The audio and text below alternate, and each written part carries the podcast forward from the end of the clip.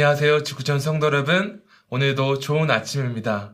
오늘도 주님의 말씀을 받고 그 말씀에 온전히 순종하는 여러분 되시기를 간절히 소망합니다. 오늘은 역대야 10장 1절부터 19절 말씀을 볼 텐데요. 저는 6절부터 11절까지만 봉독하고 오늘 말씀을 나누겠습니다. 루오밤 왕이 그의 아버지 솔로몬의 생전에 그 앞에 모셨던 원로들과 의논하여 이르되 너희는 이 백성에게 어떻게 대답하도록 권고하겠느냐 하니? 그들이 대답하여 이르되 왕이 만일 이 백성을 후대하여 기쁘게 하고 선한 말을 하시면 그들이 영원히 왕의 종이 되리이다 하나. 왕은 원로들이 가르치는 것을 버리고 그 앞에 모시고 있는 자기와 함께 자라난 젊은 신하들과 의논하여 이르되 너희는 이 백성에게 어떻게 대답하도록 권고하겠느냐? 백성이 내게 말하기를 왕의 아버지께서 우리에게 매운 멍해를 가볍게 하라 하였느니라 하니 함께 자라난 젊은 신하들이 왕께 말하여 이르되 이 백성들이 왕께 아르기를 왕의 아버지께서 우리의 멍해를 무겁게 하였으나 왕은 우리를 위하여 가볍게 하라 하였은즉 왕은 대답하기를 내 새끼 손가락이 내 아버지의 허리보다 굵으니 내 아버지가 너희에게 무거운 멍에를 매게 하였으나 이제 나는 너희의 멍에를 더욱 무겁게 할지라 내 아버지는 가죽 채찍으로 너희를 치셨으나 나는 정갈 채찍으로 하리라 하소서 하더라. 아멘. 하나님의 말씀입니다.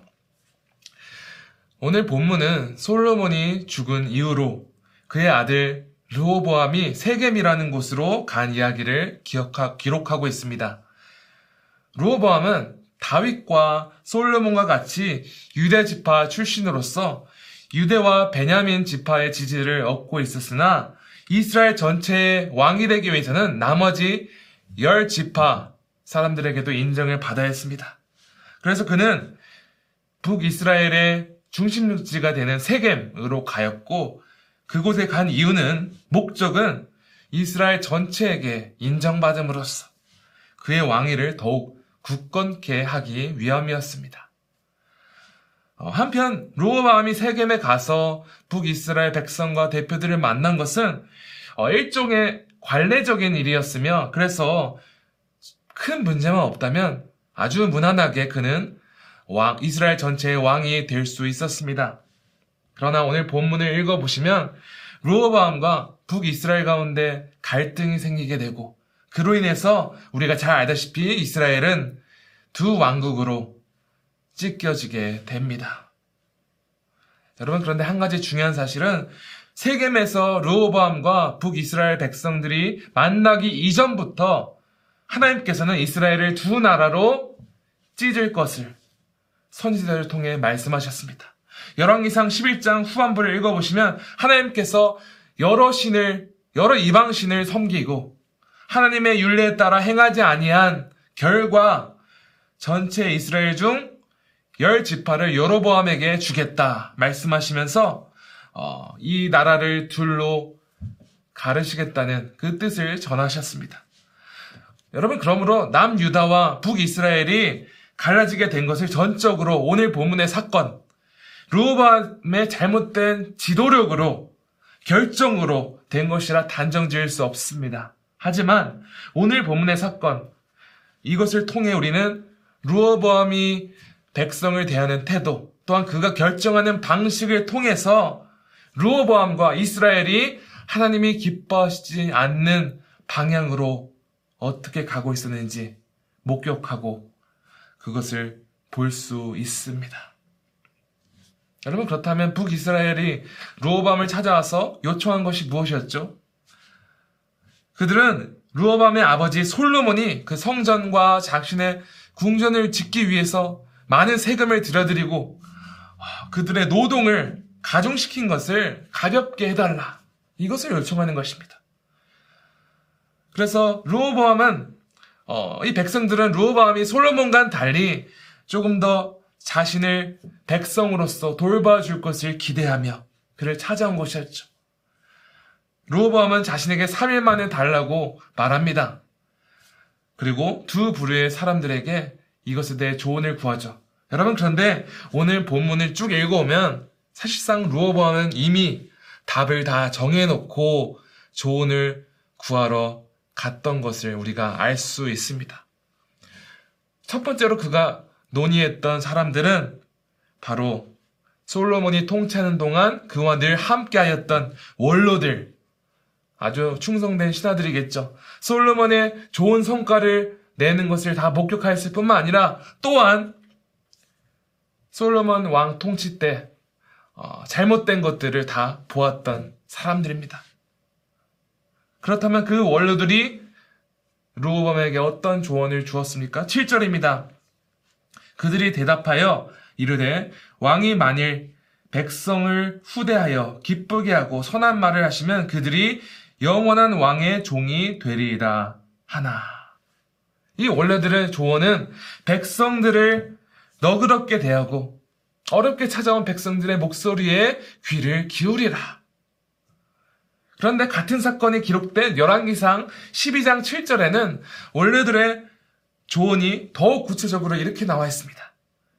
대답하여 이르되 왕이 만일 오늘 이 백성을 섬기는 자가 되어 그들을 섬기고 좋은 말로 대답하여 이르시면 그들이 영원히 왕의 종이 되리이다 하나.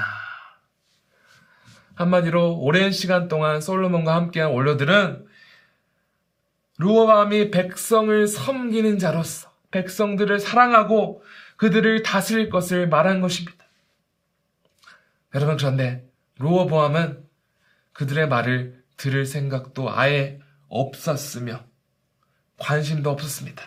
왜냐하면 그가 다음 찾아간 사람들이 바로 자신과 늘 비슷한 생각을 나누며 자신과 제일 편한 사람들, 자신과 함께 자란 친구들, 젊은 신하들이었습니다.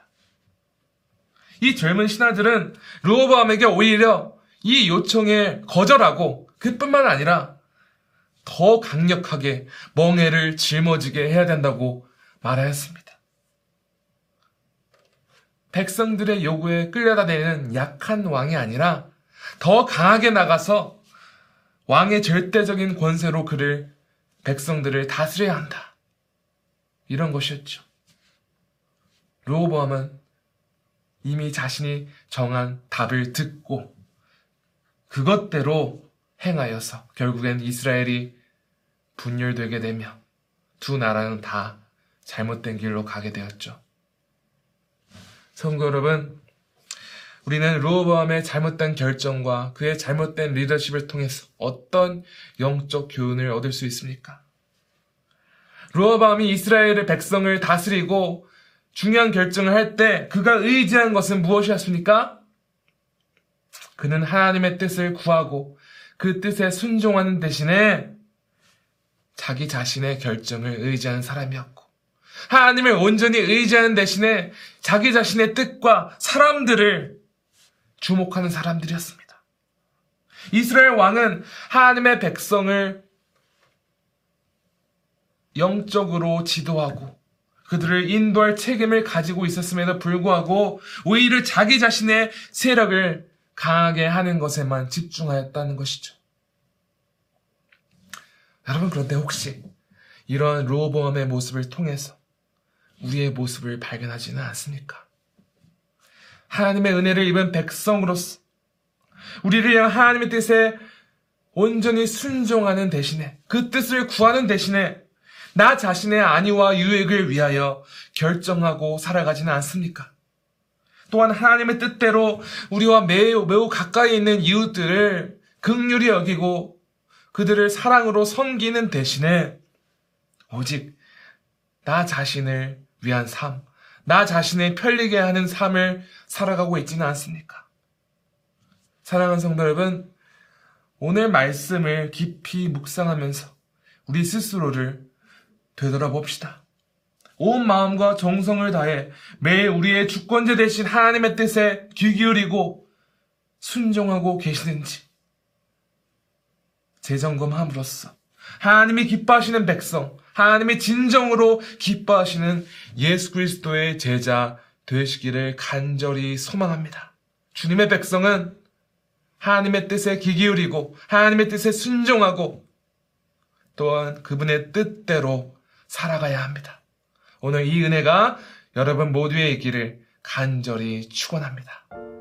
시간 함께 기도하시긴 하는데요. 첫 번째로 오늘도 나를 향한 하나님의 뜻에 귀를 기울이게 하시고 오직 믿음으로 그 뜻에 순종하는 삶 살도록 도와주시옵소서. 이렇게 기도하기 원하고요. 두 번째로는 창립 46주년을 맞이하는 우리 교회가 예수님의 사명을 계속해서 붙잡고 나아가도록 우리 교회를 위해서 함께 기도하면 좋겠습니다. 이 두 가지 위해서 함께 기도하겠습니다. 하나님 아버지 감사합니다.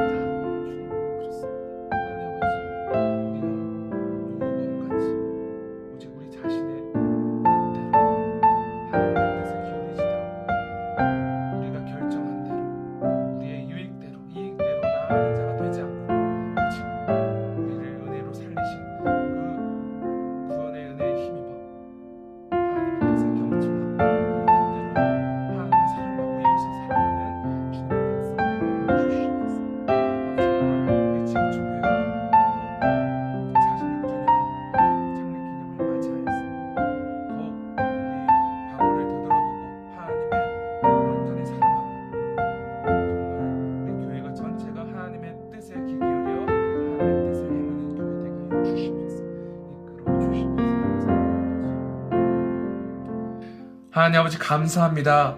아버지 오늘 루오범 왕의 그 잘못된 결정과 또 백성을 대하는 태도를 통해서 우리 자신을 되돌아보았습니다.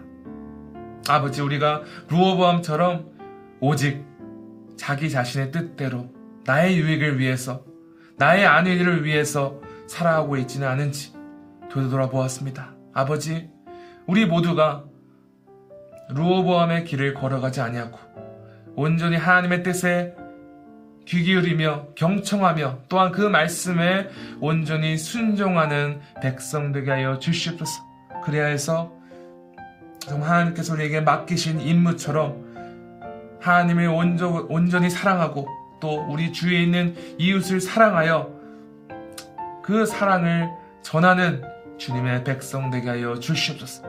또한 46주년 창립 기념을 맞은 우리 지구촌 교회가 더더욱 하나님의 말씀에 귀 기울이며 아버지 하나님께서 뜻하시는 사역을 협력하여 잘 감당하는 역사 있게 하여 주시옵소서.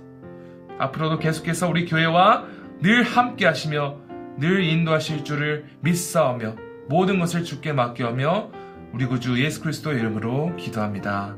아멘.